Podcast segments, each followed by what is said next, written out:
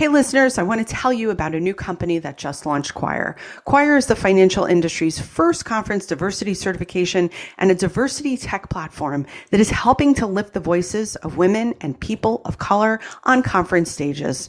With the groundbreaking Choir certification, Choir helps conferences measure, benchmark, and improve their speaker diversity efforts year over year. And that's not all.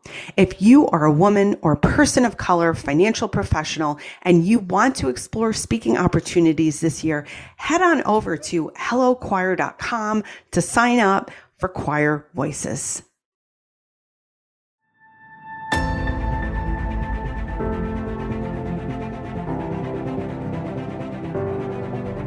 Hi, this is Tina Powell, host of In the Suite, where I sit down with top women leaders and some of the biggest names in the financial services and the wealth management industry. Together, we'll discover some of their best secrets and top strategies to grow great business, build a strong brand, and lead teams in the 21st century. I hope you'll enjoy hearing their amazing personal stories of triumph, trepidation, and transformation in hopes of becoming better leaders ourselves. The time for you to lead is now, and you're in the suite.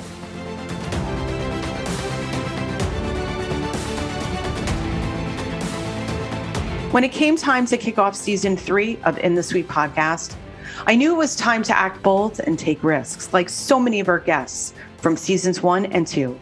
So I abruptly canceled my December trip to Cabo and moved my beach chair and blanket literally to Podcast Row at the MarketCounsel Summit in the Fontainebleau in Miami Beach. And let me tell you, it was well, well worth it. The MarketCounsel Summit is the brainchild of Brian Hamburger, President and Chief Executive Officer of MarketCounsel and Hamburger Law Firm. And I want to dedicate this special, extraordinary, first of its kind episode to him and the amazing team at MarketCounsel to Brian's daughter, Ella, and his general manager, Ryan Marcus, who were instrumental to my visit and mission to support female leadership in the suite. You're about to hear on the spot, in person, spontaneous interviews with industry leaders who continue to break the mold and shape the future of the wealth management industry. Aaron Klein, co founder and CEO of Riskalyze. Shirl Penney, Chief Executive Officer, Dynasty Financial Partners. Joel Bruckenstein, financial services fintech expert, leading industry consultant, and producer of the annual T3 Technology Tools for Today. Shannon Spotswood, president of RFG Advisory. Craig Iskowitz, founder and CEO, Ezra Group. Alan Darby, CEO, Alaris Acquisitions. Rob Baldwin, president and CEO, Tree PMR. George Tamer, head of sales, Advisor Engine. Marwa Zakaria, CEO, Asset Book. Rob Sandrew, Chief Growth Officer, Integrated Partners. And Ryan Shanks, co founder and CEO, FA Match. No questions were prepared in advance, no meeting invites or fancy equipment, just me and a mic going rogue.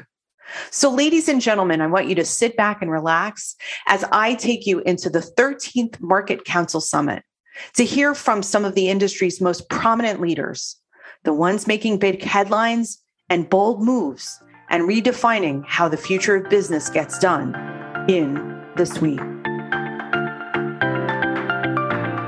Let's visit with Aaron Klein, co founder and CEO of Riskalyze. Riskalyze invented the risk number, which powers the world's first risk alignment platform and is built on top of a Nobel Prize winning academic framework.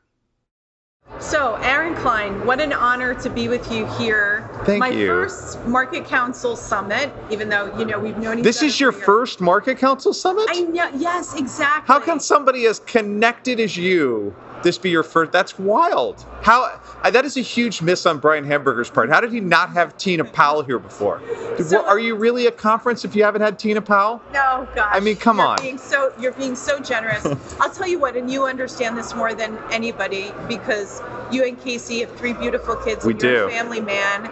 And so traditionally, this time of year, there's a family reunion. Right before the Oh. pandemic, we were in Palermo, Sicily. Okay. My mother's the oldest of nine children. So Wow. as soon as I leave from MarketCounsel, Yes. I'm going to Vegas for that family reunion. That's awesome. But this year it's it's Vegas, this year it's Vegas. not Palermo. Not Palermo because Okay. the family Slight decided- downgrade. Exactly. And Slight said, downgrade. Can we please not do the international thing, like getting together with family during the holidays? Yes. While we love each other Yes. is a little bit, a little bit of a difficult maneuver. Yes. In the ending days of a pandemic, especially. Yes. Especially, Yes. especially. Good so move. Good move. In fairness, Brian has extended the invitation, and I skipped Okay. Cabo to come here. Actually. You know, now that is dedication. okay. I'm not sure I would have skipped Cabo as much as I love Brian. I'm not sure I would have skipped Cabo to come here. So that's dedication. And and here's what I see here, right? Which is Brian kind of called me out and he's like, What is this that you have this female only podcast?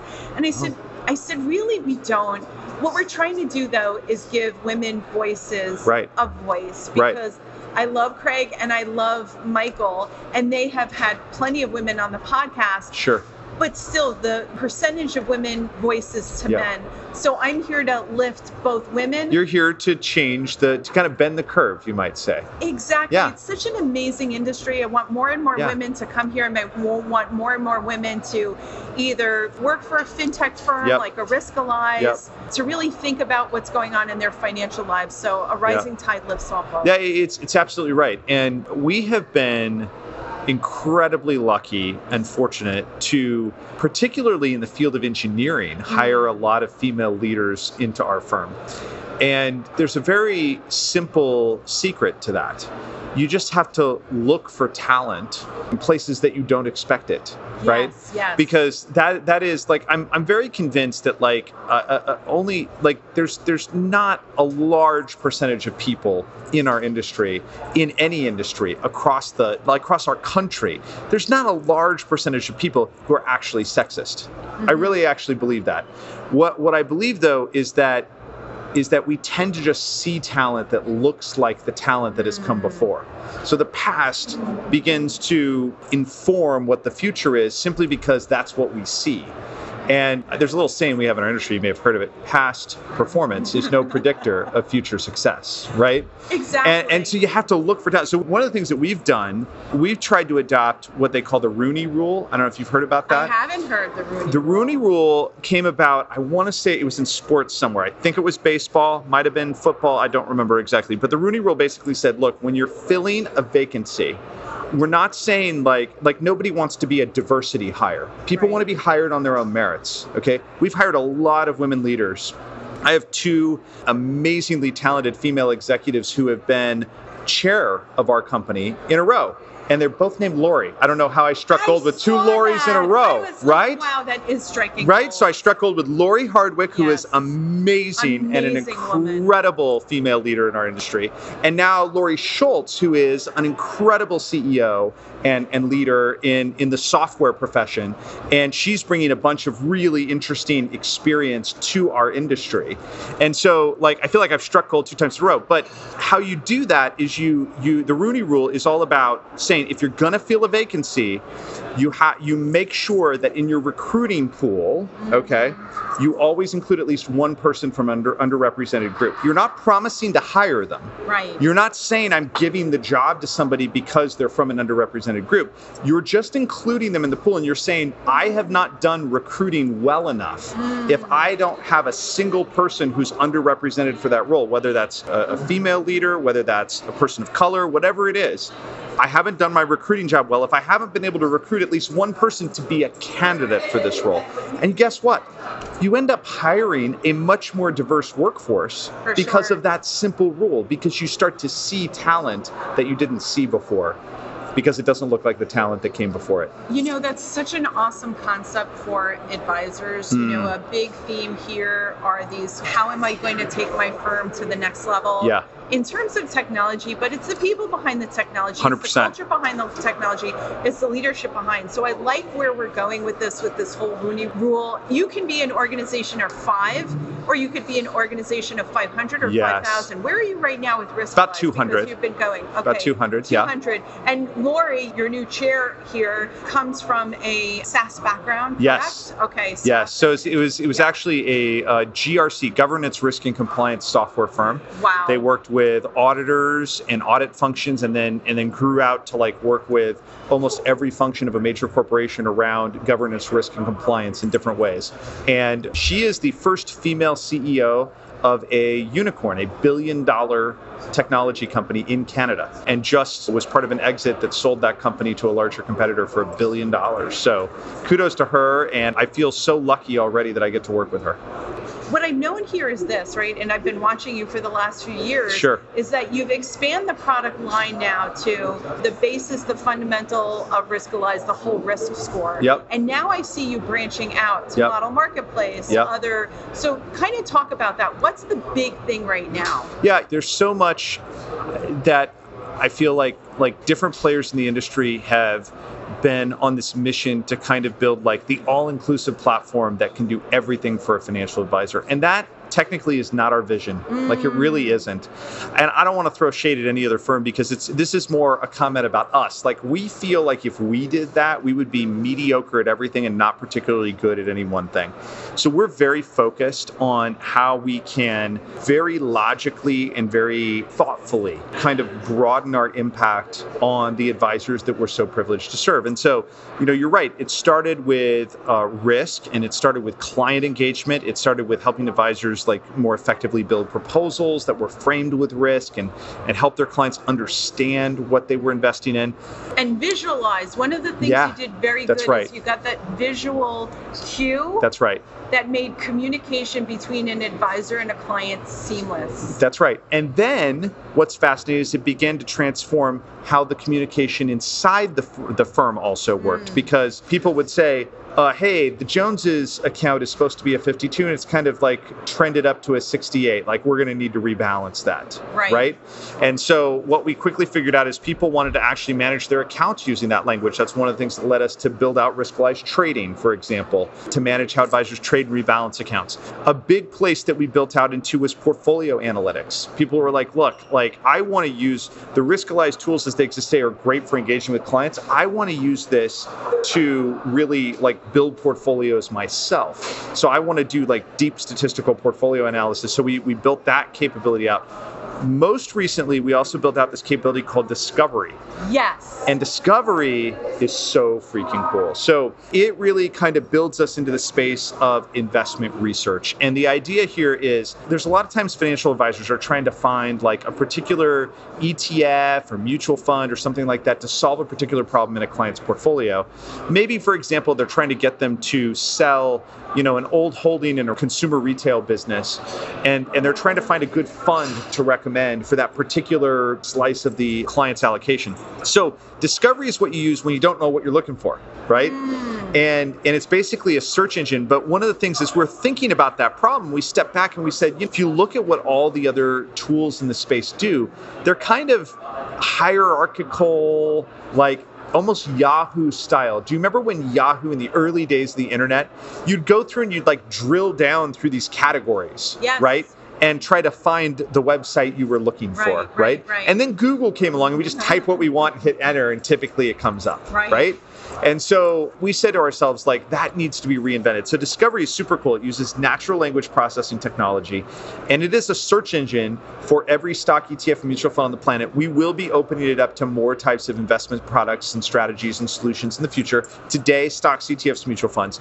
But you can go on there and type like ETF, consumer, risk 40 to 75, Wow. GPA 3.5, and boom, boom, boom, boom, and shoo, it's brought the whole universe down to 10 funds. Wow. right and then you can kind of look at it you can drill down into those funds and analyze them with our with our research tools and our analytical tools or you can just compare them right there on the screen across a bunch of different metrics so it's super cool we're really excited about it the response to it has been incredible off the charts and so we're incredibly excited I was a, it made me think of Amazon. So I, I Yeah. also too I listen to music, right? Yeah. You listen to these recommendation engines of if you're there, and we are used to right now this natural language Yes. processing. Yes. How we're querying everything. Right. Like everything is. I don't want to figure out how to click into We your can- 50 we button can. UI. Even when I'm in Yeah. Canva, That's I right. use natural language processing. Interesting. Right. We're not going to do 50 clicks anymore. Right, We, we want we want to be taken to it quickly. That's really, Yeah. really cool. Well, I think also too, like containing the client experience, the hard thing for advisors and even for marketers is when you have to leave the ecosystem to go, okay, somebody was was looking at my screen, I have another screen there. And I said, well, because marketing, we're like we have five programs open at, Right. the, at the same time. Right. We might have an email, we might have scheduling software and all of that. So I like how you've engineered Riskalyze and I think that, you know, Thank you. it's it's exciting. One other question for you. Yeah. Because I think that advisors typically don't have aren't are, are risk adverse, right? Let's let's just That can be it. true. Okay, right. That can be true. exactly. Okay. Absolutely. The the willingness to take a chance. Yeah. What advice do you have for those advisors that are still kind of scratching their heads Yep. and need a little bit of a push off the ledge to say, hey, going into 2022, you don't have time to act. How, how have you been able to be Yeah. so bold? Well, I and, and you're saying in like trying new technology, like Riskalyze in their business. Exactly. Yeah. Try a new technology where it's risk, where Yep. it's a riskalyze. Yep. Try a new marketing technology. Right. It's hard because advisors are so focused on their on, on what is most precious to them, their client relationships. And I, I there are times that I kind of like look back and wonder that we even became a business, that we got off the ground. Because if you think about it, like Riskalyze, to be successful with it, you just have to change how you do two things. Mm. Just two things. How you meet with clients and how you meet with prospects. Okay, two of the most important precious things to a financial advisor. I would say to any financial advisor, most important thing they do is they meet with their clients. Like their clients are incredibly precious to them. They care about them. They don't want anything bad to happen to them, They- and they don't want them to, to they don't want to do anything that causes their client to lose confidence in them. They'll lose that client. That's their business, Yeah. right? Like that's that's their livelihood. That's how they take care of their family. So they care very deeply about their clients. The second most important thing to a financial advisor is the prospects that they get. They don't get them every other day. They don't grow on trees. For sure. Okay. So they want to make sure that that's a productive meeting.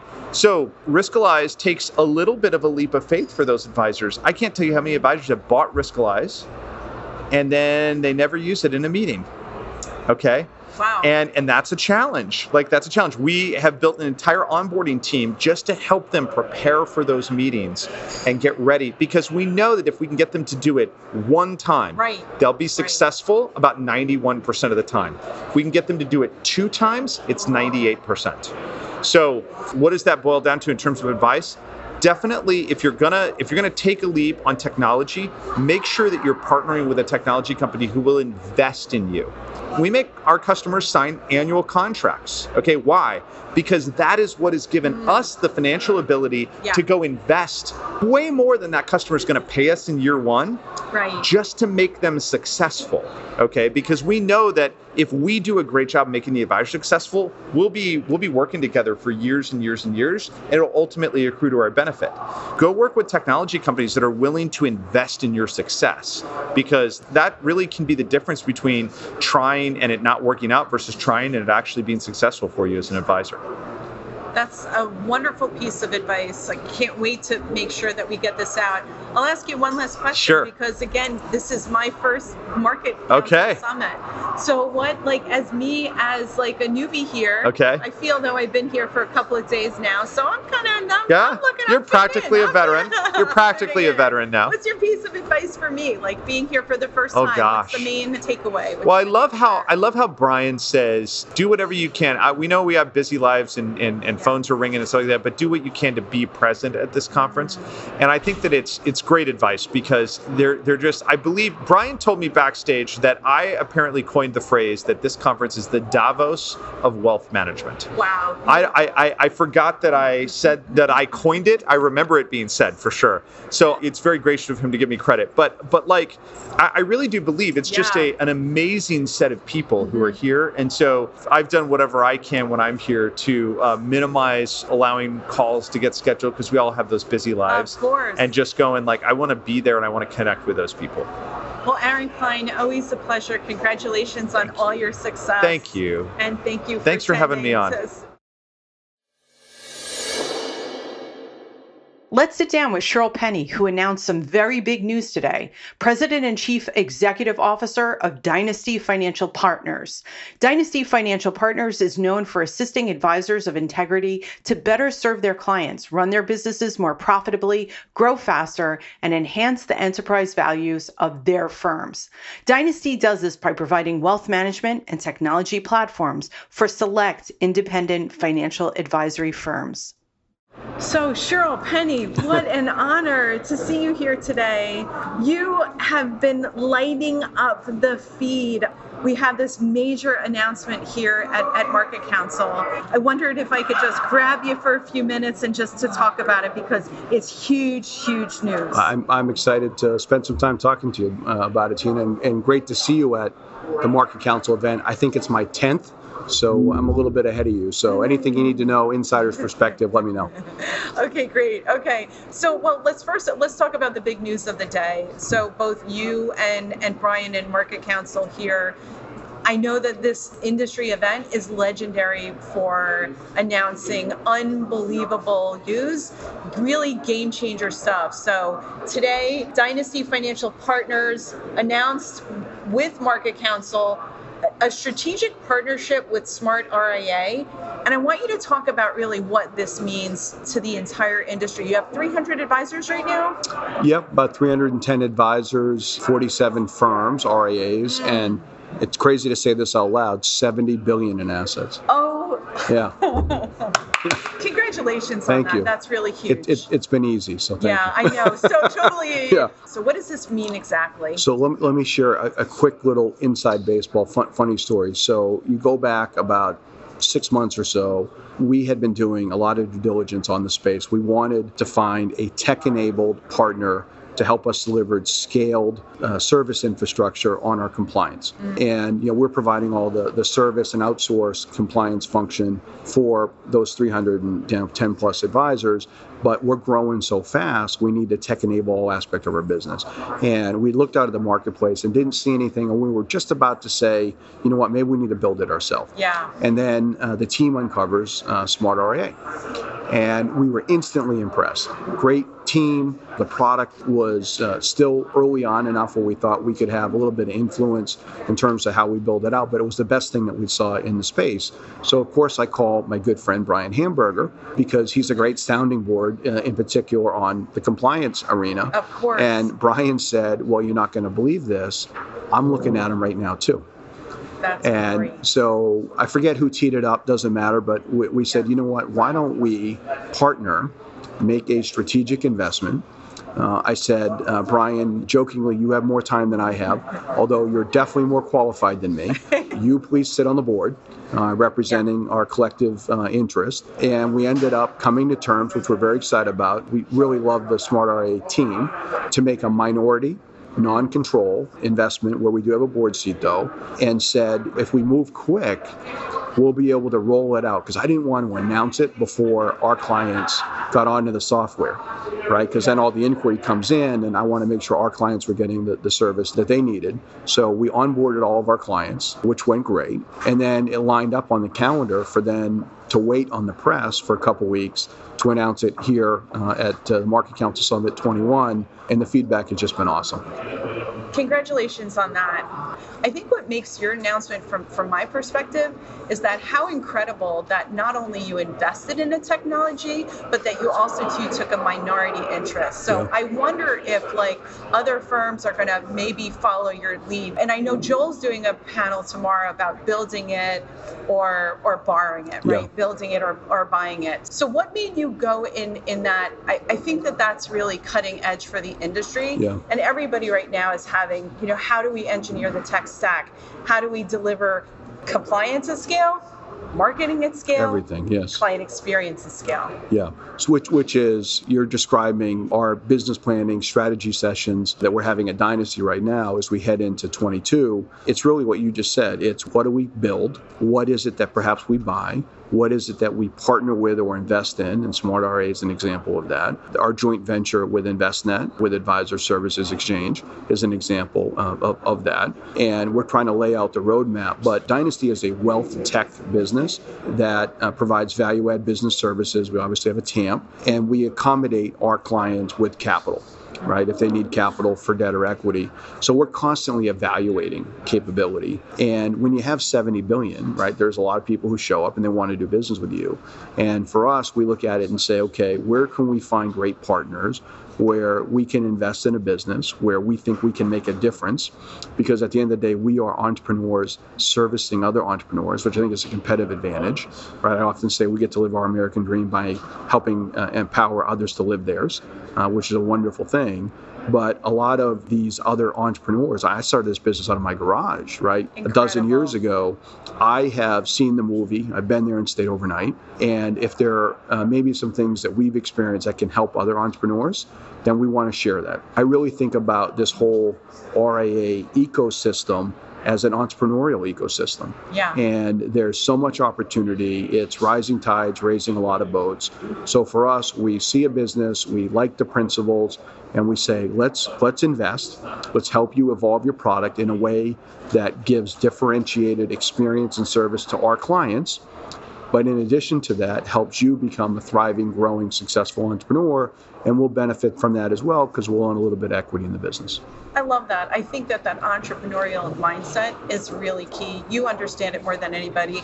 And, I understand you are also too an equestrian in the horse business. I take a, a horse riding lesson. I, I started in January after like not doing it for 30 years. I took three lessons last week actually. My last was Jack on a Swedish warm blood. So do you think like that has given you a competitive, you and Dynasty a competitive advantage because you came from a different industry, right? You built it from the ground up, engineered, you know, a very Steve Wozniak Yeah. type of experience. And then in addition to that, you moved your your headquarters, your home office. So Yeah. you've been all about this fluidity, right? That I think that not every, well, all the leaders here at, at, at MarketCounsel are, I think, have this DNA. But I've seen you exercise it from the sidelines, from my Yeah, vantage well, thanks point for over that. the years. I, I think the biggest competitive advantage look, I, I tell my kids, we have two beautiful daughters, 13 and 15, all the time that adversity builds character. And, you know, I grew up homeless with orphaned in the sticks of Maine, and who knew that that would be great training to become an entrepreneur? Right, because you learn to do more with less. You learn about fiscal discipline, which is great early on in the in the life of a business when you have a little bit of capital and you got to do a lot with it. So I think that was helpful. With the horses, thanks for mentioning it. You get into to horses, own horses, whether jumpers or race horses like we have, typically because you hate your money.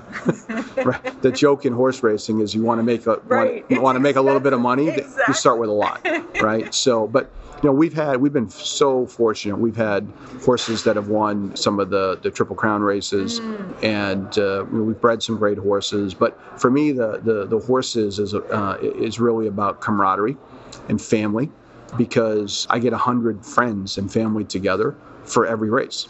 And whether we win or lose, uh, I won before the gate even opened, right? Because we're all together enjoying that time together. So for someone who's been really busy uh, over the course of their career, having that once a month where we might have a horse racing at Saratoga, wherever it might be, and everyone shows up and it's a chance to see everyone, it's really been a blessing from that standpoint. Well, Shirl Penney, keep winning. Congratulations to you and Brian. Thank you so much for making the time today. Thank you. I greatly, greatly appreciate that. Well, as we like to say, winners surround themselves with other winners, and that's why we're sitting here together right now. Thank Thanks you. for having me. Let's hear from Craig Iskowitz. He's a leading industry consultant, podcaster, thought leader, founder and CEO of Ezra Group. Ezra Group provides technology and strategy solutions to the wealth management industry. Joel Bruckenstein joins the conversation with Craig Iskowitz and Shannon Spotswood. Joel Bruckenstein, CFP, is an internationally recognized expert on applied technology for financial professionals and publisher of Technology Tools for Today, T3. Shannon Spotswood is president of RFG Advisory. RFG Advisory is an innovator in the wealth management industry passionately committed to serving independent financial advisors and their clients, RFG prides itself on being a service company first, a technology company second, and a hybrid RIA third. What number of MarketCounsel is this for you? Four? I think. Yeah. Consecutive? No. Well, I think I missed one Okay. or so. Yeah, but uh, yeah, it's when I it's on my calendar all the time. Why so? Why is it on your calendar? I like the way Brian approaches it. It's different because the, the other the other events you can classify in two big categories. One, they're vendor events, so it's that vendor's pitch and that vendor's issues, and which is not bad. You know, that's what they do, which is great. Or they're media events, so the media is running it. No offense against you know, friends of the media, but they have also their way of doing things, right? So Brian looks at it a little bit differently. He looks at it more of an educational event. Like he even calls the panelists faculty, right? Which I thought was a nice touch. And he's more interested in, in getting the right people here rather than making money. Like, well, well, they gave us X dollars, so they're going to get this, and they gave us X dollars, they're getting that. And more like, well, how can we present the best information? How can we give people the most, you know, what you want to learn about the industry here and why you want to come here? Is this your first person-to-person conference since the pandemic? It is not. Okay, so what number is, is this for you then? Two. So I went to Riskalyze in, in uh, Palm Springs. Okay. So one of the things is that have you noticed a way in which we converse and relate to one another from a communications perspective? Have you noticed that our conversations have changed? I myself, I love your feedback on this. I've noticed that we've like, hey, are you okay? Maybe questions that we wouldn't necessarily ask someone. Normally it's like networking and you're buzzing here and you're buzzing there. Or as me, a person attending a Riskalyze, is that just how a MarketCounsel event is done? It's more like a slower, like, hey, conversation. It's a deeper, it's a, it's a deeper, it's more meaningful dialogue. Well, some people are that way. It's it's not everyone's the same. So I think some people clearly this is their first event back. They're kind of getting back into the swing of things, and every, everyone's different. Some people jump right back in. Like I jump right back in like nothing ever happened, and it's fine. I was talking to someone else last night. They're like, "Oh, I'm feeling really weird. I don't know how to talk to people." It's just everyone's different. Some people are, are more outgoing and they're they're they're easier to adapt. Some people, you know, they need a little bit of time to adjust. Another thing that I want to ask you, because you're such a technician, I called you out on, on Twitter, your interview with Lex Sokolin. Hmm. And you're known for long form technical content.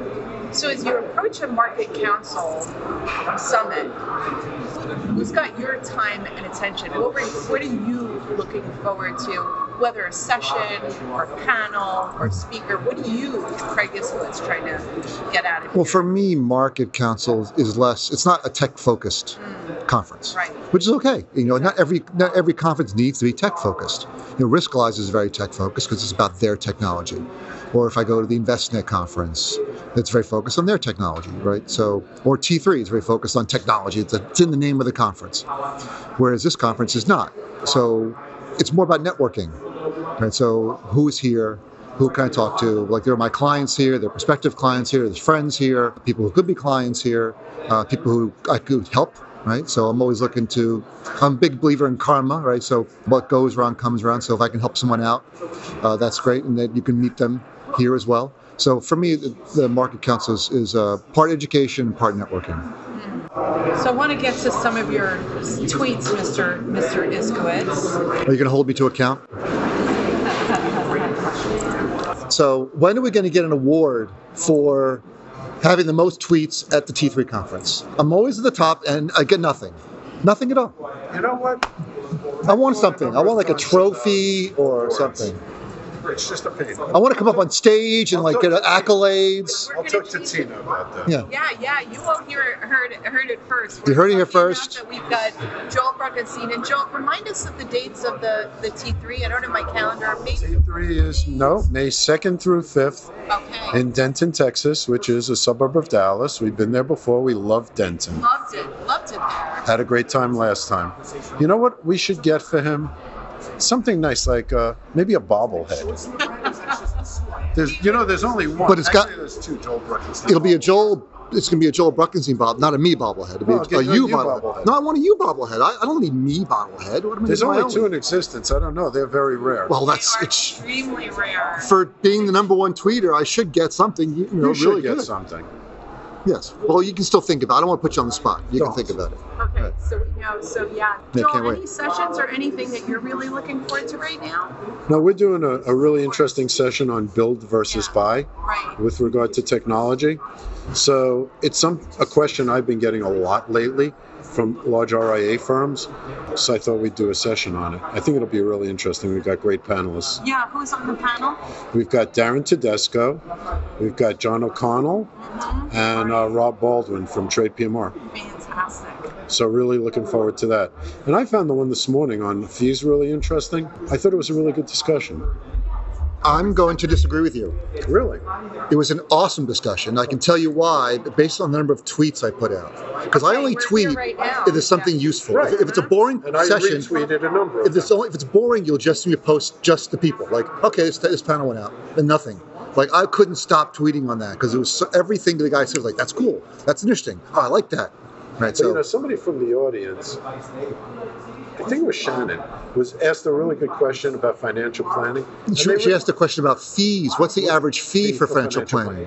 Uh, But they really, They, they punted on the question. yeah, they punted on that one, and I almost wanted to raise my hand and follow up, but I had to make, I had to go to a lunch, business lunch. I didn't have time for that type of nonsense. What was the main takeaway there?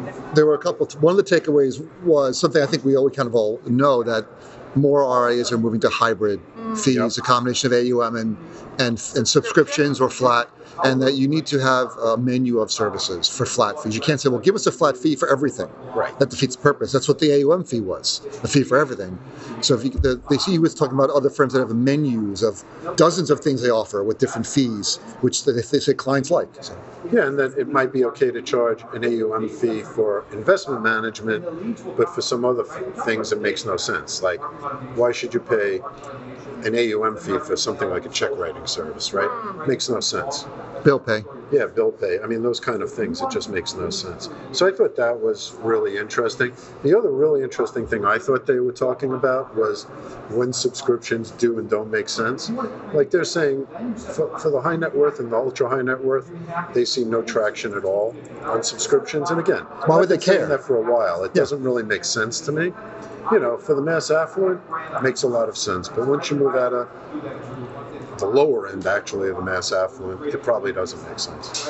And I would imagine that it would be harder to train an audience that's already used to a traditional AUM fee and traditional methods of billing to now all of a sudden pivot and go to something else. Well, they were just saying pivoting in general is Yeah. challenging, but a lot of advisors are probably A, more scared of it than they should be, and B, it's a problem of their own making because they don't have a fee strategy. Mm. So if you don't go into a relationship with a fee strategy, you know, you don't have a plan, you're going to be at a loss when it comes time to have that conversation, as opposed to having a standard plan that you apply uniformly to everybody. I thought that was really good advice. It was, and we work with a lot of broker dealers on billing systems, right? And they have the same problems. Right. It's that there's no one way to bill. You wind up having multiple layers. If you look at, if you ever look at a billing software, there's hundreds of options, tiers, and, and by security type, and by this and by that. So you wind up getting this huge mass of legacy billing, or they were calling it legacy pricing. And RIAs are the same. When they start out, they might give favorable pricing to new clients, and then five years, ten years later, they're still giving them that same pricing, even though they're fully they're well established. more, more likely 20 years later. And they are legacy clients that they had a relationship with 20 years ago, and they're probably not even the best clients now, but they're getting very preferential pricing. So joining the podcast, Yes. Joining the We were podcast. just Is. about you. So this is a perfect. But you have to come over here 'cause the microphone's See, here. exactly. So we were talking about that first session this morning about pricing, and I understand that you asked a very, very good question. I loved your audience. question. So, yes, you're, I didn't you're like their a big answer. hit. People are talking about you, Shannon Spotswood, when you're not in the room. So tell us what the question was, and, and I, I'd love your thoughts. I mean, so far today has just been absolutely phenomenal. So, one part of the question was thinking about working with the next gen of clients, G2, G3. How should advisors approach that pricing model? And then the second part of the question was around subscription models and some of these more innovative ways of, of approaching uh, the diversification of income streams for advisors. So, I think it's a really unexplored and it's easy for for us as an industry to gloss over it because the majority of advisors are still charging a percentage AUM and we're still very focused on really managing managing client relationships for those individuals who already have assets to manage as opposed to being really thoughtful about cultivating longevity in our businesses thinking about how to serve very effectively the next gen and, and people that are in different phases of their life. They're in the wealth accumulation phase. They're at a different part of their life as opposed to i'm already rich can you help me But I really like the uh, financial planning part of the question. Oh, yes. That's the part I don't think they addressed. yes And okay I think it's a really complex kind of question because financial planning still seems to be pretty labor intensive and not everybody explains the value of it. And so I don't think advisors get paid what they should get paid because I don't think they explain the value of the service they're providing and they feel uncomfortable defending it. Well, and I think you're. I mean, that was the second second part of the question. My head is spinning around marketing and behavioral finance now, but the second part is, what is the average advisor charging for financial planning? Not enough. and I'll tell you what's interesting in our firm, we actually only have two advisor teams charging for financial planning. And it took a year and a half for them to really grind through how much time, what is the team, what is the specialty, why do we And I bet they were feel surprised at how much time. how much spent. time it is. Why do we feel we are justified and we have a position we can defend in charging for? it? And they've been phenomenally successful doing it. But I mean, that means, I mean, that, that's two teams out of 77 advisors. Right. It's a very small percentage. Well, the issue is a lot of people say they're doing financial planning when they're really not doing comprehensive planning. And so I think the general public is confused about what true financial planning is. And if you do it right, it does take time and it's certainly worthwhile. Anyway, I have to run to a meeting, but What are you doing? it was great to drop in. Thanks for dropping in on my podcast, Joel. I loved it. Thank you. We're, we're just figuring it out, right? I'll see you guys Tina, later. did you guys have fun? You did great. Thank you. Next Okay, so we get to see you later. Yeah, of course. I'll be around. We'll I'm catch you. speaking tomorrow. Okay, good. Yeah. I mean, it was great. It was so fun. Thank you. Thank you. I'm gonna. Well, no, I'll keep it running actually. Why not? Um, We have more to say. always, always. I love Shannon because stay back for the microphone, right? So when I call, I call her all the time and ask her questions about, you know, what, she, what do you think about this? What do you think about that? that's really smart. And she's very gracious with her time to answer my questions. Anytime. I think it's we're we're also fortunate to be in an industry where we have so much innovation, so much disruption, so much to talk about. Some of the best slides that are coming out today are really the underlying reason why advisors exist, which is consistently over time if you work with an advisor, whether you take the behavioral finance tact of people will basically revert to all of these biases that will ultimately destroy their investment performance long term, or you look at it just from a straight performance, from a straight alpha perspective, that mm-hmm. working with an advisor long term sets you up to be more financially successful. So it is that like clarion call of the why advisors do this. And now we're just in this really interesting time of, I think, iterative excellence, in that the model itself is changing. How advisors approach their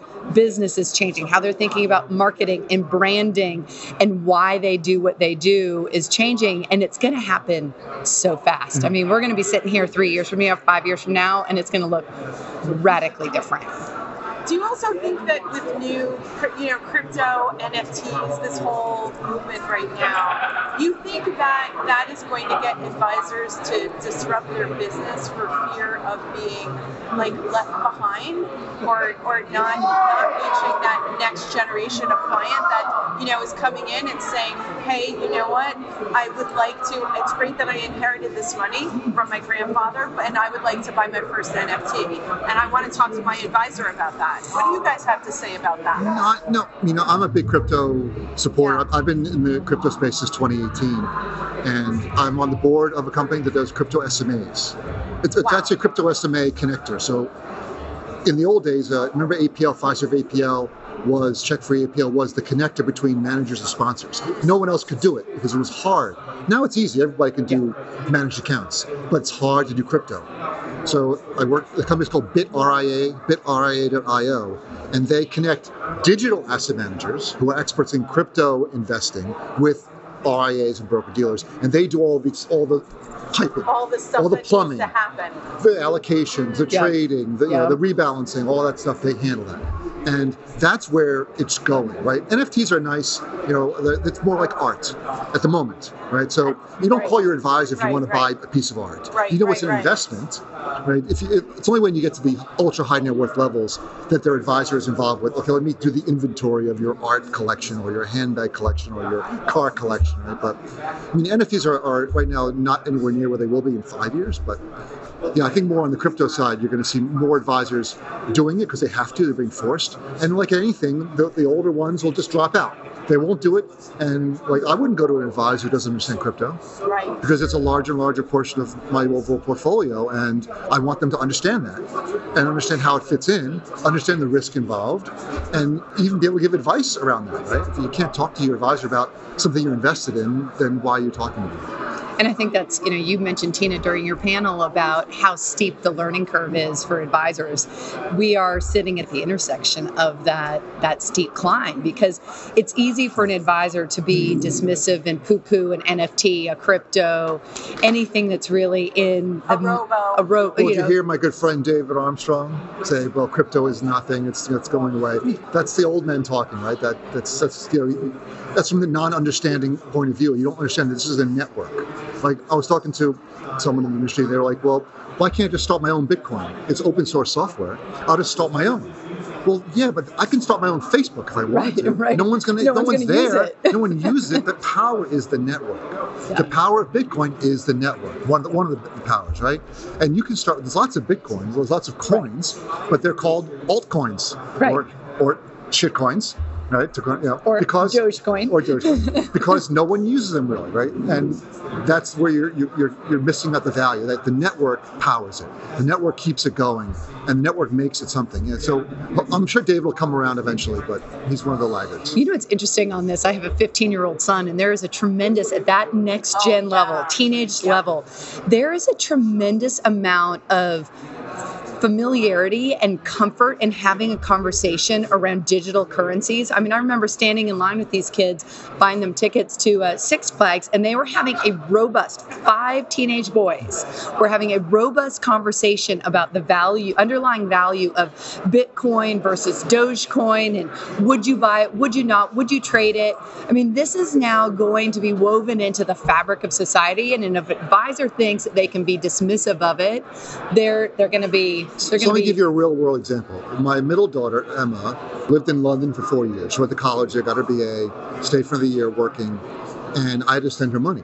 So going through my bank, which is the worst bank in the world, I won't even talk at their name, they want 50 bucks to transfer any funds to, to London.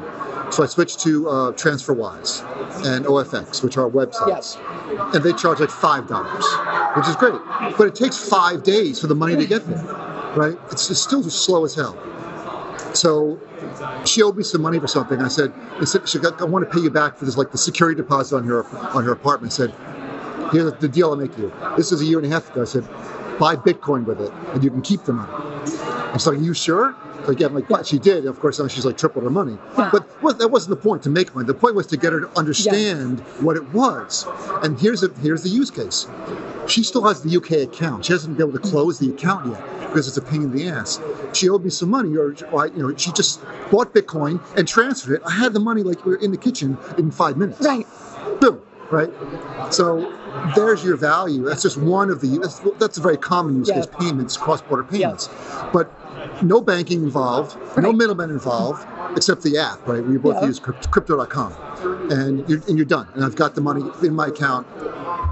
Two seconds. Well, So five we minutes. had an advisor that wanted to pay us in, in crypto. I'm going to the next section. Okay. Goodbye, Shannon Spotswood. So we, I'll ask you one last question. So we had a, an advisor that wanted to pay us in, in crypto.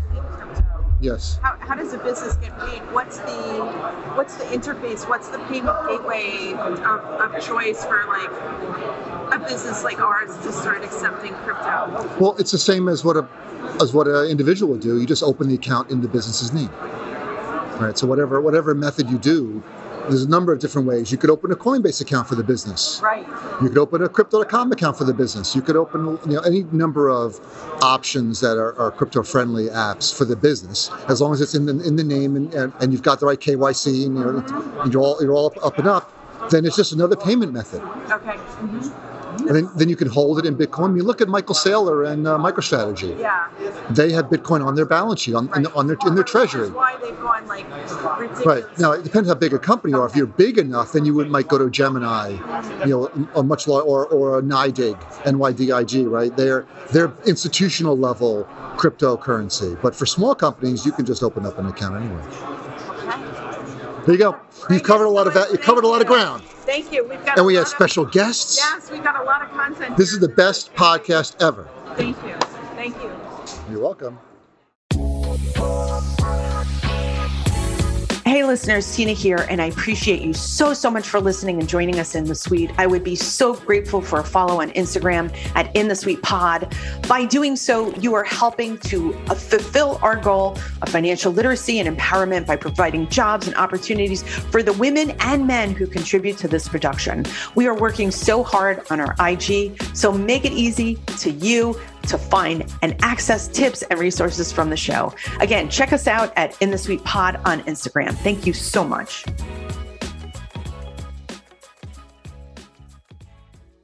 Let's talk with Alan Darby, CEO of Alaris Acquisitions, on the subject of mergers and acquisitions in the wealth management industry. Alaris Acquisitions sources, negotiates, and closes new partnership opportunities for dominant local, regional, and national wealth management firms that seek to grow via acquisition. So, Alan Darby, great to see you here at MarketCounsel Summit. I know that you're, you and I are both here for the first time, right? That's right. Is I've been wanting to attend this for years. Um, unfortunately, never had the opportunity to. So when I got the invitation, I was thrilled to come down. Of course, it never hurts to go to Miami in December. So Absolutely, absolutely. It's been a phenomenal conference. I mean, one of the things that's really impressed me is that it feels almost like we're at this leadership retreat. You've got CEOs here, you've got heads of companies, you've got the who's who in the industry is, is here, has found a way to get to the Fontainebleau at Miami Beach. Yeah, well, it's a really different mix than what I typically have seen at most advisor conferences where it's dominated by the individual RIAs and then there's custodians and things like that. Here we actually have different uh, industries like the legal profession, a lot of direct capital providers are here. Tech providers and so forth, but uh, it's it's it, far different from a group that brings a lot of different perspectives to the industry. And I know that Alaris Acquisitions, you specialize in, in M&A right now. It Yep. is every session, every day, there's been something that's been devoted to the subject of, of M&A here. Mhm. So why don't you talk about it? Like, why is it so hot right now? Well, people think it's about the multiples, which have been expanding. Mhm. And so, obviously, that is a driver for firms to consider transacting. But I really think it's this false notion that it's easy to be a buyer. And I'm just listening to a few uh, speakers, and that was something that they were pointing out. And we bring it up to firms all the time because we get we get calls by uh, buyers and they're wanting us to represent them in our buyer advisor model. And we say no to them because they really haven't thought through why they want to be an acquirer. They have nothing tangibly unique that makes them stand out. So I would say that that is uh, something that I've felt for quite a long time that yes, everyone's a buyer today, but the reality is there's only a few really good buyers. And the, they put up an interesting slide that shared essentially, and I'm going to I'm going to get this math a little bit wrong, but it, it seemed to me probably like 80, 90% of all the transactions that are done Yeah. are done by a very small group Right, of firms. So while there's the I think the number they that they said was like 220 acquisitions thus far have taken place. I think that number is going to go up quite a bit between now and the year end, but it's concentrated in like 10 firms that have done the vast majority. Right, right, And so it's a hot topic because valuations are high. Our demographics have just point to the reality that so many firms are going to be looking for succession uh, planning and liquidity events of sorts. But the thought that you can just be a buyer is really got a lot of interest out there. People are just raising their hands saying, hey, we'll go buy too. And I really think they are in for a rude awakening on how difficult it is to compete. And you said an interesting word there, right? Is that you use this term buyer advisor model. Mhm. And look, I come out of a traditional wealth management background. We had been looking for M&A succession, which eventually we did. We sold to to Mercer Advisors. Right. What is a buyer advisor model? Like when you're part of that succession dating, uh, Yeah. you're just calling it like, hey, we know we need to solve a problem. We need to solve. For us, it was su- su- solving succession, Succession, yeah. and the owner needed to. And I had a small equity stake in the business, but the owner was also too looking to reap the benefits of creating great enterprise and looking for that liquidity event as Mm-hmm. well. But what is a buyer advisor model? So if you think about uh, what is the pathway to transacting, uh, we call it a partnership opportunity. It's code for acquisition. If you're a seller, let's say, and you're looking for a potential buyer, a partner, historically you've had two pathways to, to go find one. The first is you can try to do it yourself, which is quite daunting if you've never done it. You know, you talk to anyone who has gone through the dating process with potential buyers, they will tell you how much of a heavy lift is. If you don't understand the landscape, how deals work, it will overwhelm you and you'll kiss a lot of frogs. Hopefully, you find your Prince Charming, but you can do it. The other route historically was to hire what's called a seller advisor. So, investment bankers, business brokerage firms, things like that. And so, that, in my opinion, is a better route um, because they're your expert that can help educate you on what the M&A landscape looks like, how deals are done, etc. The problem with the sell side, in my opinion, is it's, it's all about the money.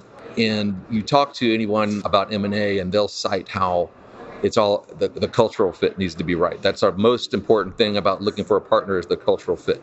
Well, the sell side does not focus on the cultural fit Right. They're they, they on the speak to it yeah they speak to it but the process of a sell side advisor is they'll collect your information they'll build what's called a CIM deck uh, which is basically just a pitch deck on your firm and then they broadcast it out to a bunch of potential buyers and they start this competitive auction process and so it- it's all about the money up front the highest bidders kind of get narrowed down into a few and then then you might try to focus on the cultural aspect of it and it's very expensive. So as a as a as a seller or hiring a sell side advisor, you'll pay substantial retainers, progress fees, success fees that easily get into hundreds of thousands of dollars. So we're just coming about it from the opposite end, from the buyer's perspective. So the buyers, which today we represent roughly 20 national and regional uh, firms that have wanted to grow their business by acquisition, they essentially engage with Alaris to go find partners for them. And so we have to study their individual models, uh, meet their team, get intimately familiar with their culture and what they're looking for. And then we go out into the marketplace and try to source those partnerships. So we're sort of, sort of a matchmaker in that regard. And so we bring our process is all about the culture. So we start when we get a firm that says, Yes, Alan, we'd like to explore what a partnership means. we'll bring them through a very uh, robust process. Typically takes about two months, where we are educating them on the marketplace. We're showing them, hey, these are the economic models that exist, what they're each designed to produce. We know, you know what how firms build their advisor value proposition. We want to understand how the seller is prioritizing. You know, what's motivating them in this? What are they looking to to solve for? Is it a monetary event? Is it a quality of life event? Is it growth? It could be all of those, but how do you weight those in your priority? Right, right. And then most importantly, we walk through the autonomy trade-off because that's what you're doing when you transact. You're you're you're you want stuff, you know, whatever that stuff is. Could be money, could be access to new resources, growth opportunities, all that. Well, the trade-off is autonomy. And so we need to understand what you're willing to give up in terms of decision making. Everyone's different. It's a spectrum out there. We have clients that are highly entrepreneurial. We have clients that are much more pragmatic about what what they want you to do. So you have to, and there's a everywhere in between. So we do that, which takes about a month and a half, two months before we ever talk about a client. You know, I and so that. That's Yeah. such a great approach. and and so it's unlike the I'm getting I'm, long-winded answer to your question. What's a buyer advisor? But I wanted to distinguish it from the sell side, which uh, look we're sell side advisors in a number of cases too, but we much prefer the buyer side approach because it emphasizes the cultural fit, and then the clients pay our fees. So uh, unlike the sell side where the seller is paying us, the clients pay us for the result. But I do want to make us an important point. We don't represent our clients in like an agency relationship. We don't we can't bind them. We're not a fiduciary for them. They're essentially hiring us because they believe our process is going to produce a great fit for them. And so they don't mind paying our fee to find that because we compress their sales cycle to find a partner.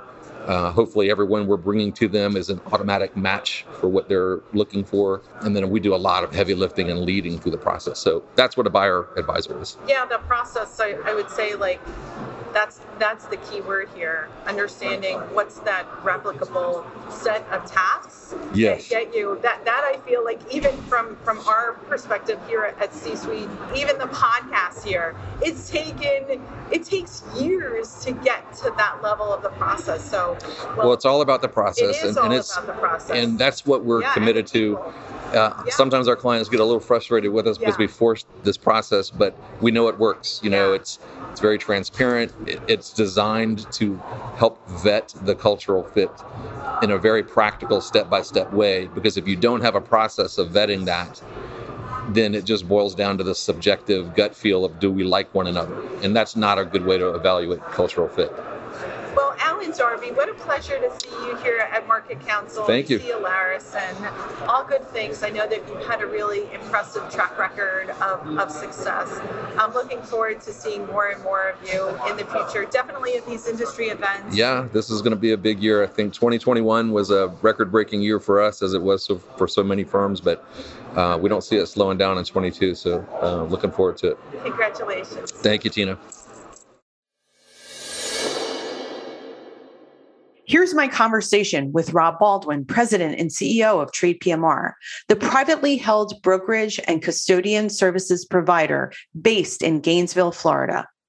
They work to streamline fee only investment advisors' operations through comprehensive custodial, operational, and trading support.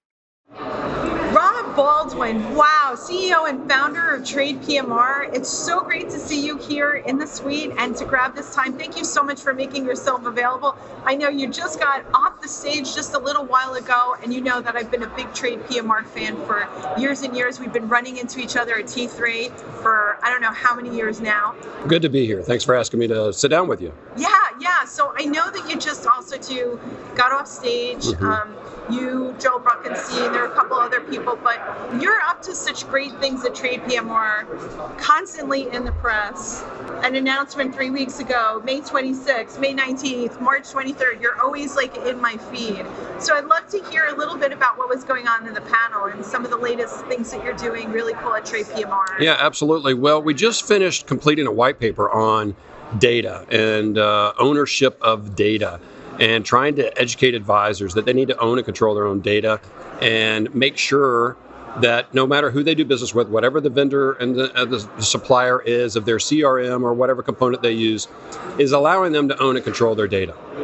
And if they don't, then RIAs need to wise up and understand they might have to contract out with a third party supplier for a data warehouse or something to that effect. Because as we continue to roll down the path of growing intelligence with our information, if we don't have our data and we don't own our data, we have nothing. We can't scrub our data. We can't uh, run through our data and figure out what kind of client base we have, what our demographics are, how we're growing, how we're not growing, who our best clients are, who our worst clients are, all those demographics, unless you have data, you can't answer that question. So that was one of the topics of our conversation, as well as should you build or should you integrate technology?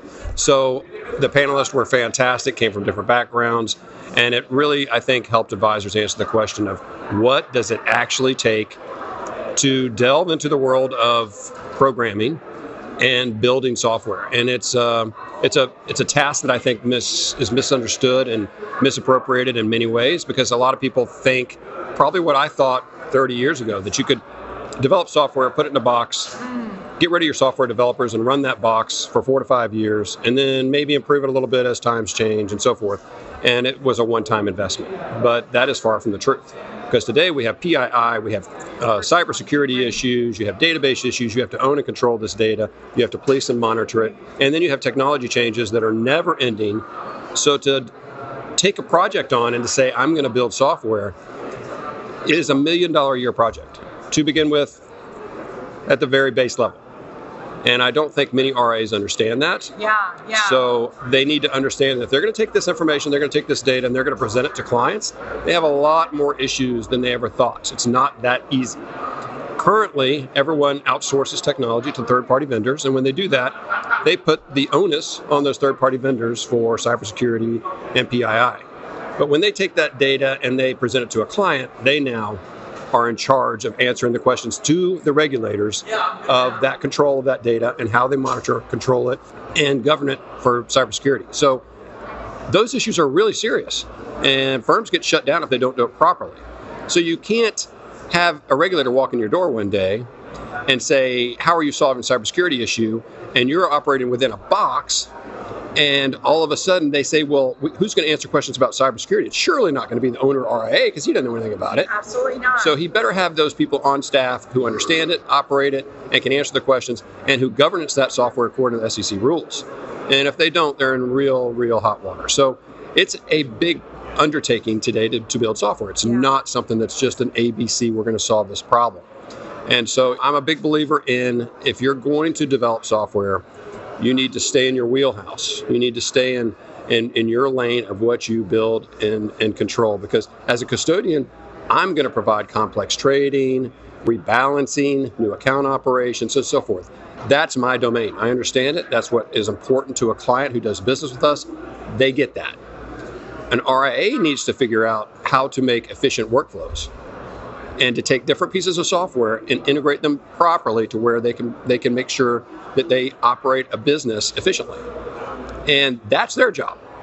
But it's not really to do an undertaking to develop a CRM or a right, portfolio right, management right. Everybody system. wants to be the great, the great Friedman, and nobody understands more the, the complexity and the evolution of how software has changed more than, than you.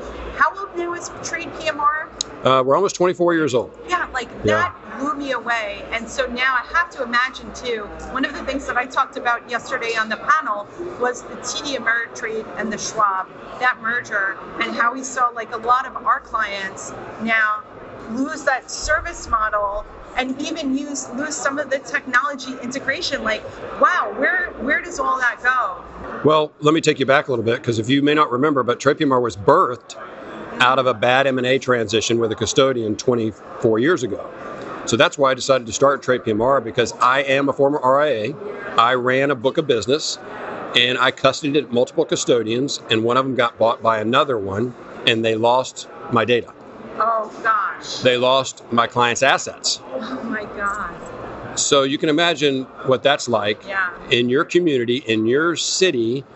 Um, you're trusting a custodial custodial transition to be seamless, and it wasn't.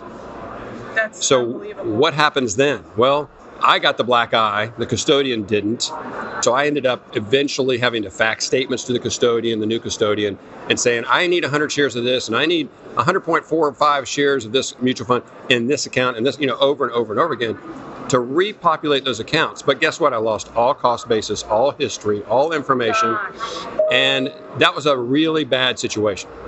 So TradePMR was birthed out of a bad merger. And here we are again 9,000 RIAs are about to go through a transition. Oh my God. And it's not seamless. Yeah. I'm just going to tell this. I, I, I'm boldly stating it's not seamless because the custodians use different platforms for their banking, their ACHs, their check writing, all different types of systems that are different. Even the beneficiaries are going to have to change and be rewritten on an IRA account.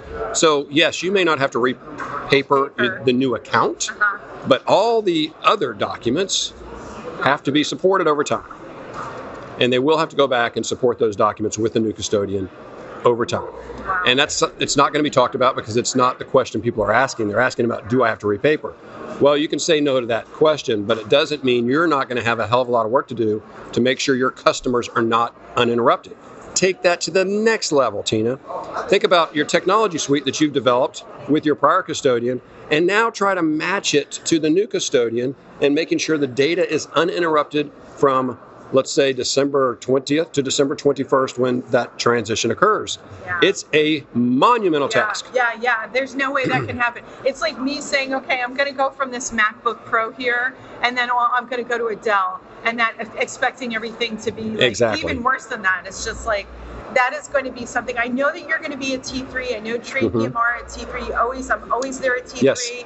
You always have great like announcements and stuff. I'm sure that these discussions, the data, this whole integration, the migration of data and technology, I'm sure that you're going to have a lot to say at T3. Absolutely. We're really looking forward to T3. It's one of the greatest conferences out there Yeah. for technology. And it's it's the best place for advisors to go to figure out what they need to do, what they need to buy from a technology standpoint to integrate into their practice to run their best workflow. So, yes, we're going to have a lot of solutions we present that are brand new. We're really excited about it. We have actually a brand new product that we'll come out with at T3. So, it's going to be a big waving of the flag of where we're going and what we plan on doing in the future. So, looking forward to being there. That's great. And, and last time I saw you, I remember you and your wife Monica going through the hotel with the baby seat. How old is the baby now? My baby my anymore, my right? Youngest is three and a half years old, Wow. And uh, she's here somewhere swimming in a pool and enjoying life. So uh, I saw her this morning, and she gave me the cold shoulder because Daddy hadn't spent any time with her. So I look forward to spending some more time with her soon. Well, thank you so much for spending time with us, Rob. It's always an awesome, awesome. It's a pleasure, to Tina. You and to talk. And, and Again, you congratulations for all- on your podcast. Thank you, and thank you for all the work that you're doing in the industry. Take care, Rob.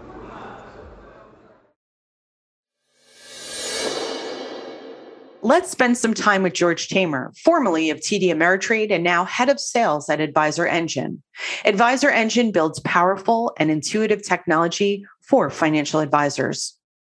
So great to see you, George You. Tamer. Wow. Yeah, thank you. Wow, it's been a while, huh? Almost two years, yeah. Oh my God. And here we are. It's Podcast Row, and it is booming. It sure is, is. Like I said, Market Council Summit Podcast Row is lit. And I was so happy to see you here.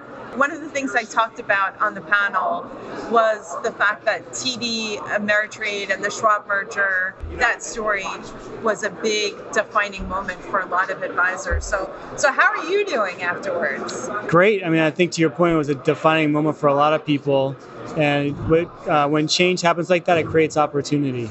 So I'm excited about what the what, where it's brought me, which is here at Advisor Engine, and the ability to help advisors stay in the same field, help advisors help their end clients, uh, reach more people, and to now just be more tech focused when we do that versus on the custodial side, where you were covering a little bit of everything. To be now Yeah. focused on one thing is exciting for me.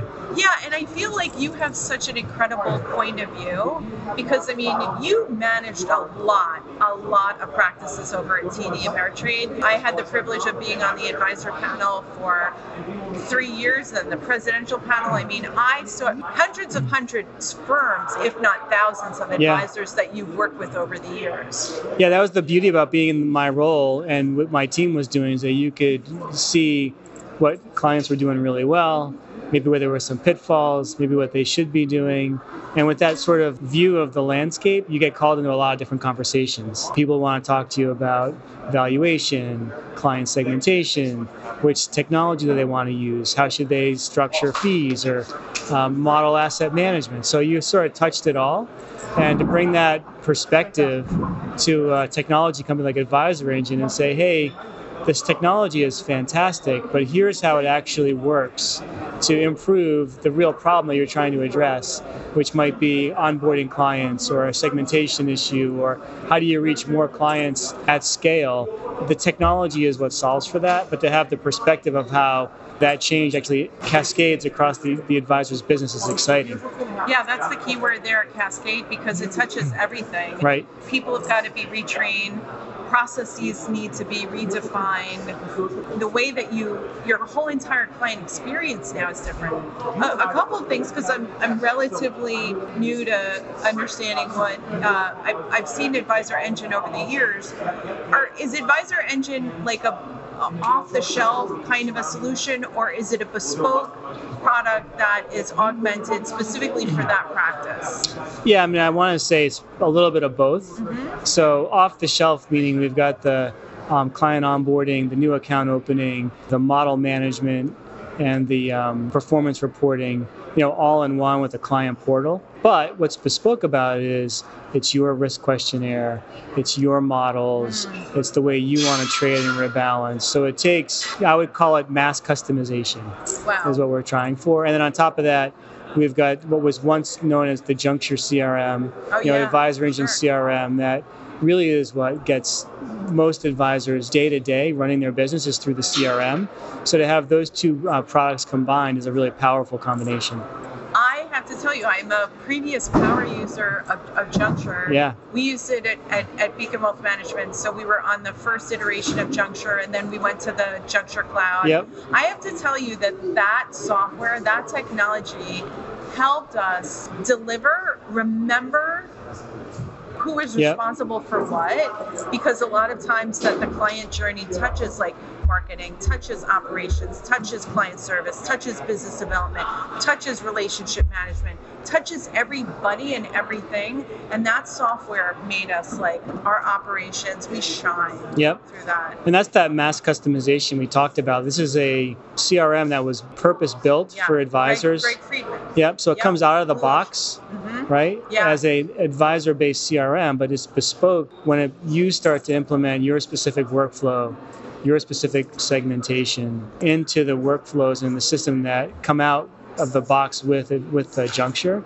So you can sort of get the best of both worlds. It's not like you're trying to buy Microsoft Dynamics and then have to get an overlay on top of that and then customize it on top of that, right? Right, so right.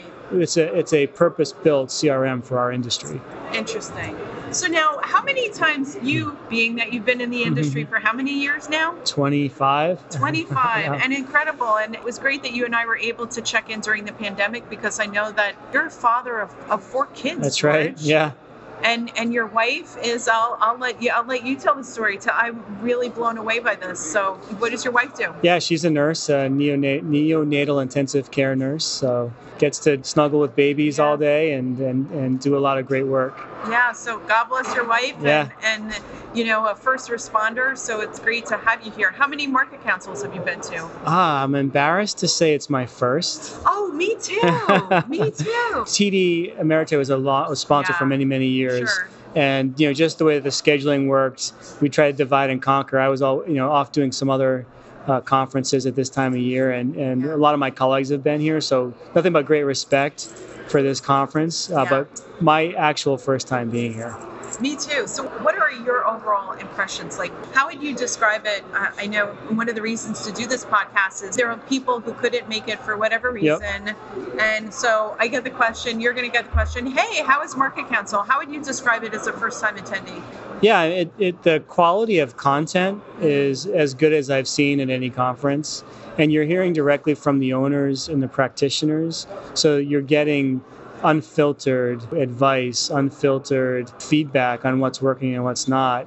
And I don't think you get that at many other conferences where you're potentially hearing from sponsor or a vendor and, and, and you're getting the polished answer. Yeah. Here, you're hearing from a lot of the actual users and, and, practitioners and they're they're unfiltered and giving it to you the way you want to hear it good bad and ugly yeah it's like we're all in this leadership retreat of yeah. some sort i feel like we were just somehow just like beamed to the Fontainebleau in miami beach and yeah, there's not one single. I, I, like that the emphasis has been more on relationship and community. Yep.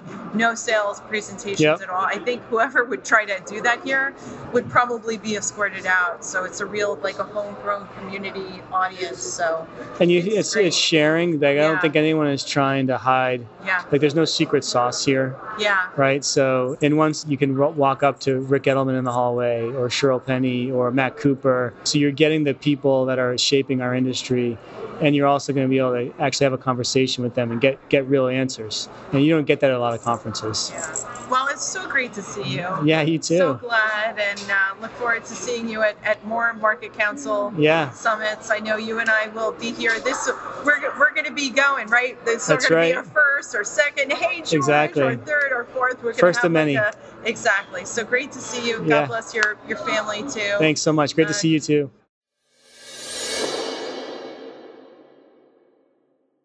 Here's Marwa Zakaria, CEO of AssetBook. AssetBook's cloud based portfolio management system gives investment managers the tools they need to manage and grow. Marwa, how awesome to see you here at MarketCounsel. Yay! I'm excited to be here. Excited to see you, Tina. I am so excited. So I wanted to just introduce you to the world. We definitely want to have you in season three on In the Suite. So I was so excited that I saw your beautiful face. Couldn't wait to grab you here on location at the MarketCounsel Summit. Uh, how many times have you been here already? MarketCounsel, this is my first rodeo, to be honest with you. Mine too. and you know what? I love it. We just had Alan Darby from Alaris Acquisitions also too. This is my first MarketCounsel.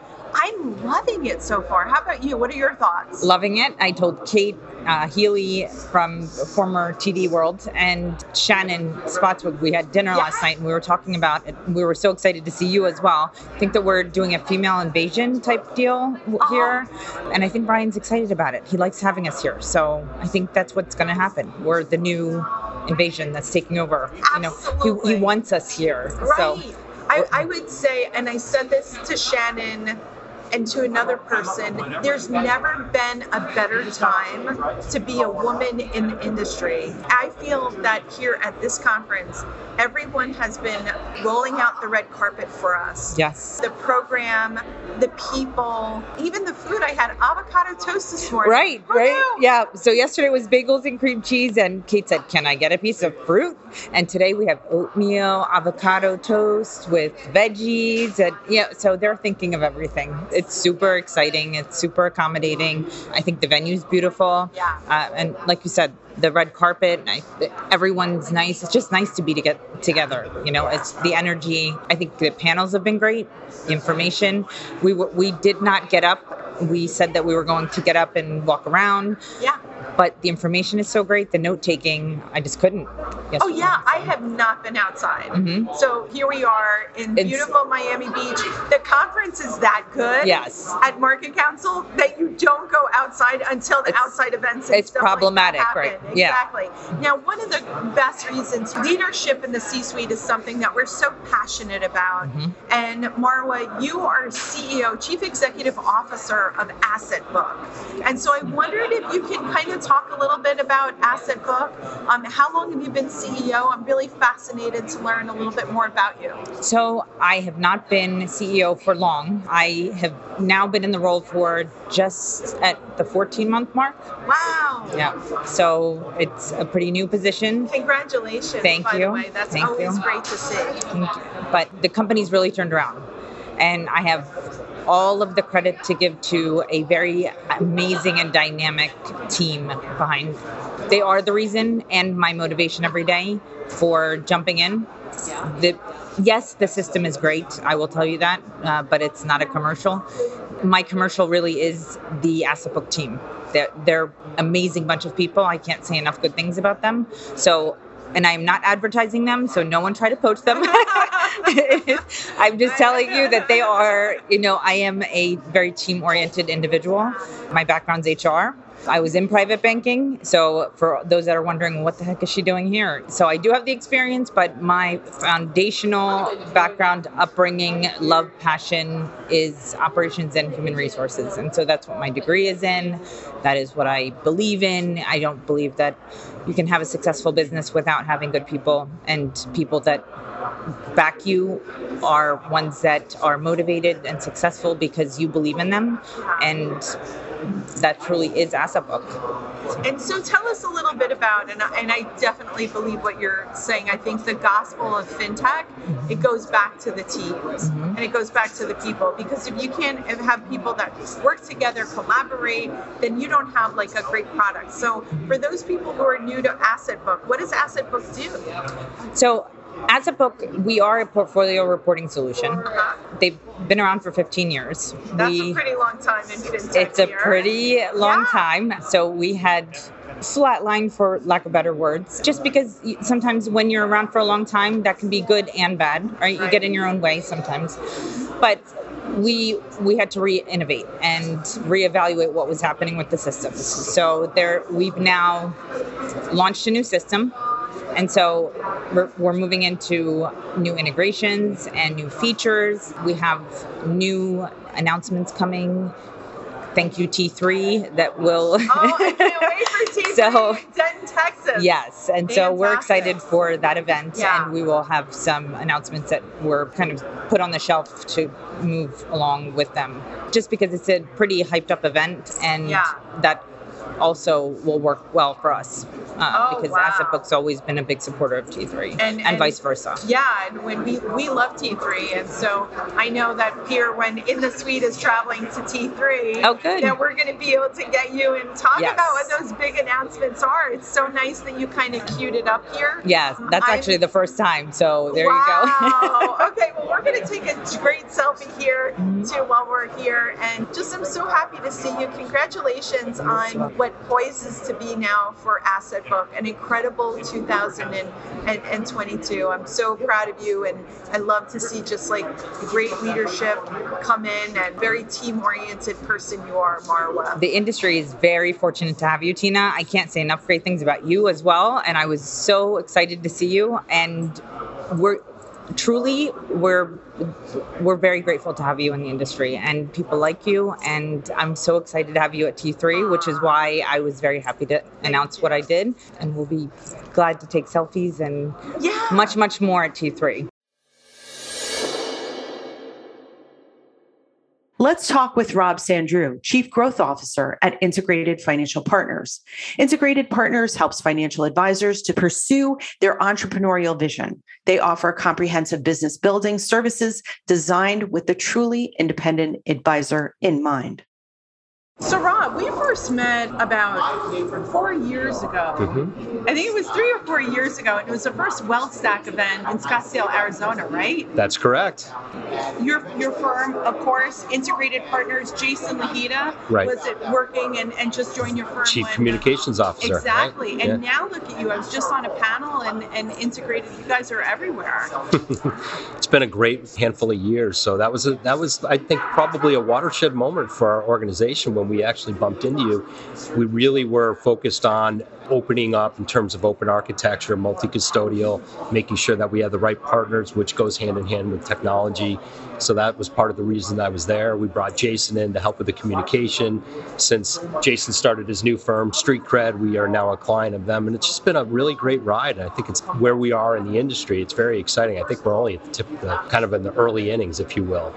Yeah, and so the way that advisors work with Integrated, do they become affiliated with Integrated, or is it an M and A type model? It's a great question. Currently, it's an affiliation model. So the idea behind the whole model itself is one in which we're we're trying to act as an extension to their business model. So I mentioned open architecture before, right? Where we're working with typically higher end advisors in the sense of when I say higher end, meaning typically over 100, 200 million of, of AUM, AUA, and they're very entrepreneurial driven, which in many cases means that they have their own brand, they've built some pretty strong processes internal. We don't want to disrupt that. We believe independence is just that. We want to give them a great deal of autonomy. We want them to really look at us again as an extension of their business, so to take advantage of that scale. But what we're doing essentially is plugging these advisors in as investment advisor representatives, and they maintain their autonomy and independence. Yeah, that's big. I mean, Mhm. especially on the marketing side too. Are they able to maintain their own personal brand as well too? Correct. Yes. Okay. Yeah. Yeah, we see that like really big, of course, on the Mhm. on the marketing side.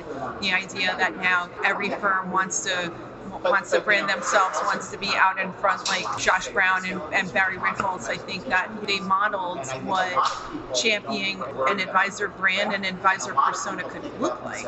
Right, right. I mean, you know, again, we think independence is is like just that. It is advisors go independence because they want to have a great degree of flexibility, control, agility to run their own business. And again, the advisors that tend to really gravitate towards our model or towards our firm they tend to be incredibly entrepreneurial driven. So we're not going to try to take the keys away, if you will. Just one tweak in terms of our model, where we're now entering kind of an extension, if you will, of the affiliation model and do some minority type ownership stakes in some of these larger uh, larger advisory teams, so that they can come in. We'll essentially give them some capital to uh, reinvest back into the business to continue to grow, and then we're essentially part of the ownership structure. And so, what brings you to MarketCounsel this year? Is this your first MarketCounsel? Many. this is my second MarketCounsel and i just think it the knowledge base the just the leadership that's here it's just a great place to really make sure that you're dialed in in terms of what's going on in the industry keeping your finger on the pulse i mean this is where all the leaders in the in, in our in our space go. And it's just a really great opportunity to get exposure to what others are doing and just hear about you know there's a panel right now talking about crypto. It's something that is obviously top of mind for us all. So just trying to stay on top of things. Yeah, I would agree. A lot of great themes: M and A, crypto, advisor branding, independence. right and i also think being in south beach isn't that bad either right Well, what a pleasure! I really I enjoy seeing you again. Likewise. Congratulations again on on all your success. And I would say that one of the great things for us here, being at MarketCounsel, is how approachable the C-suite is here. In the suite, it's wonderful to be able to bring all of these business leaders, have great conversations. What are the great takeaways from from this conference? it's always a pleasure thank you Thank you. Let's hear from Ryan Shanks, co founder and CEO of FA Match. FA Match is a two way recruitment platform that is optimized for advisors to connect with RIAs, broker dealers, OSJs, and other financial services firms. Ryan Shanks, oh my God, how awesome to run into you here at MarketCounsel Summit. I'm so excited to see you.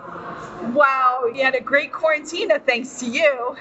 Yeah, yeah, that was good times. It seems like that was 10 years ago. This isn't your first conference since the quarantine. I think I saw you at Riskalyze, Yep, right? yep. Okay. Riskalyze at Excel. I was at Carson's and at conference. Excel. Yep. I couldn't make it to Riskalyze in person, but this is my first MarketCounsel Summit. That blows my mind. Crazy, like right? I, I'm blown away that you've not been to this before. Yeah, so when I saw you, I had to grab you here and pull you in the suite. 2021 was a great year for you. You were a finalist. I saw you at the Wealthies. Your FA match was a finalist for the Wealth Management Awards. And I wanted to get your perspective. You've been in the industry now for uh, probably almost two decades, maybe mm-hmm. a little, you know, shy of that.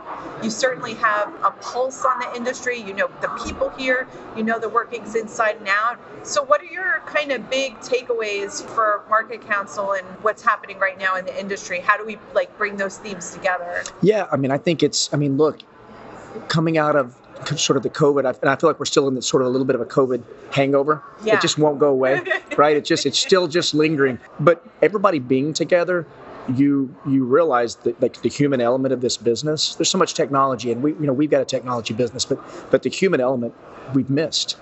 And so I think that what we're seeing is, I mean, these firms, the growth from a recruiting perspective is off the charts. From an acquisition perspective is off the charts. I think we're going to continue to see that.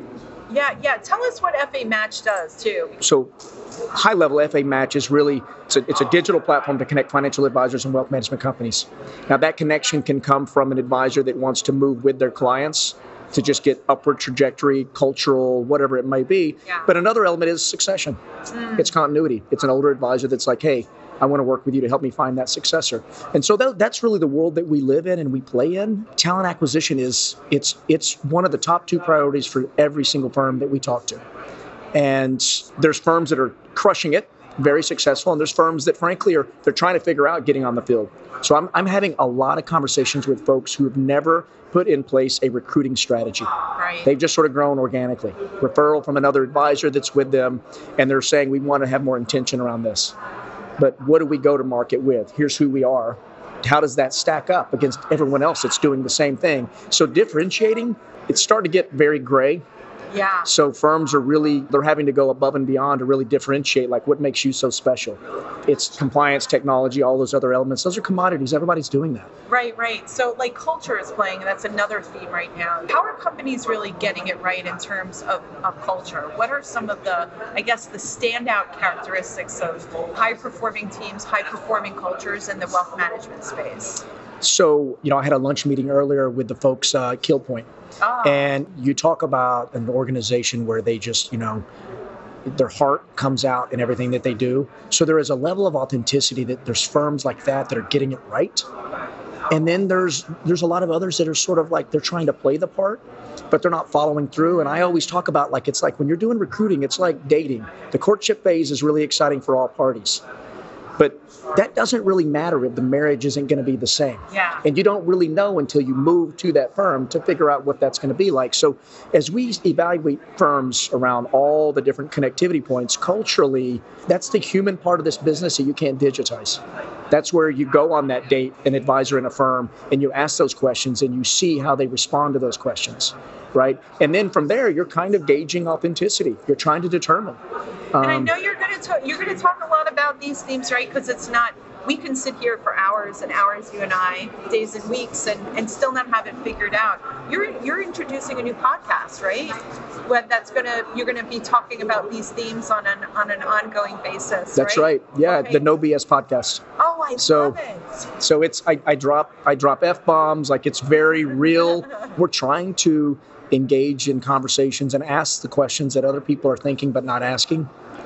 And so that's really that's our that's our driver. And our drivers are really it's it's all about transparency and honesty. And we're calling out bad practices in the business. So the most recent episode was the the bullshit recruiters don't tell you. And so the, it was all about the games that are played. And and that that. advisors and firms don't really know. Yeah, yeah. So- We'll make sure that we have a link in the podcast. But the other thing I wanted to do is that during the quarantine, you know, we lost this peer to peer learning environment that we have. Like, great, we're here at a conference right now. But for a while, we were stuck in a bad dream no conferences, no contact. And you brought a, a, a concept that was so awesome. You really brightened my world during a very dark time. And uh, you called it Quarantina.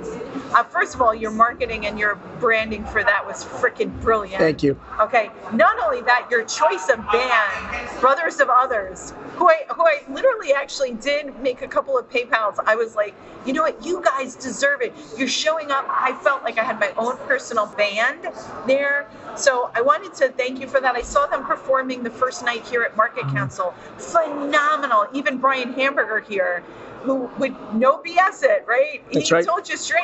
These guys were top notch. top notch top notch well and what you realized when we were doing our, our quarantinas weekly is, is that you got to get to know them in a different element right you got to see them sort of winging it like you know when we do the requests they're like uh they're pulling on their iphone like we don't know the lyrics but we think we can do this and Yeah. listen that was that was you're right i mean we all has there ever been a time where all of us, not just in the United States, but around the world, are experiencing the exact same thing at the exact same time?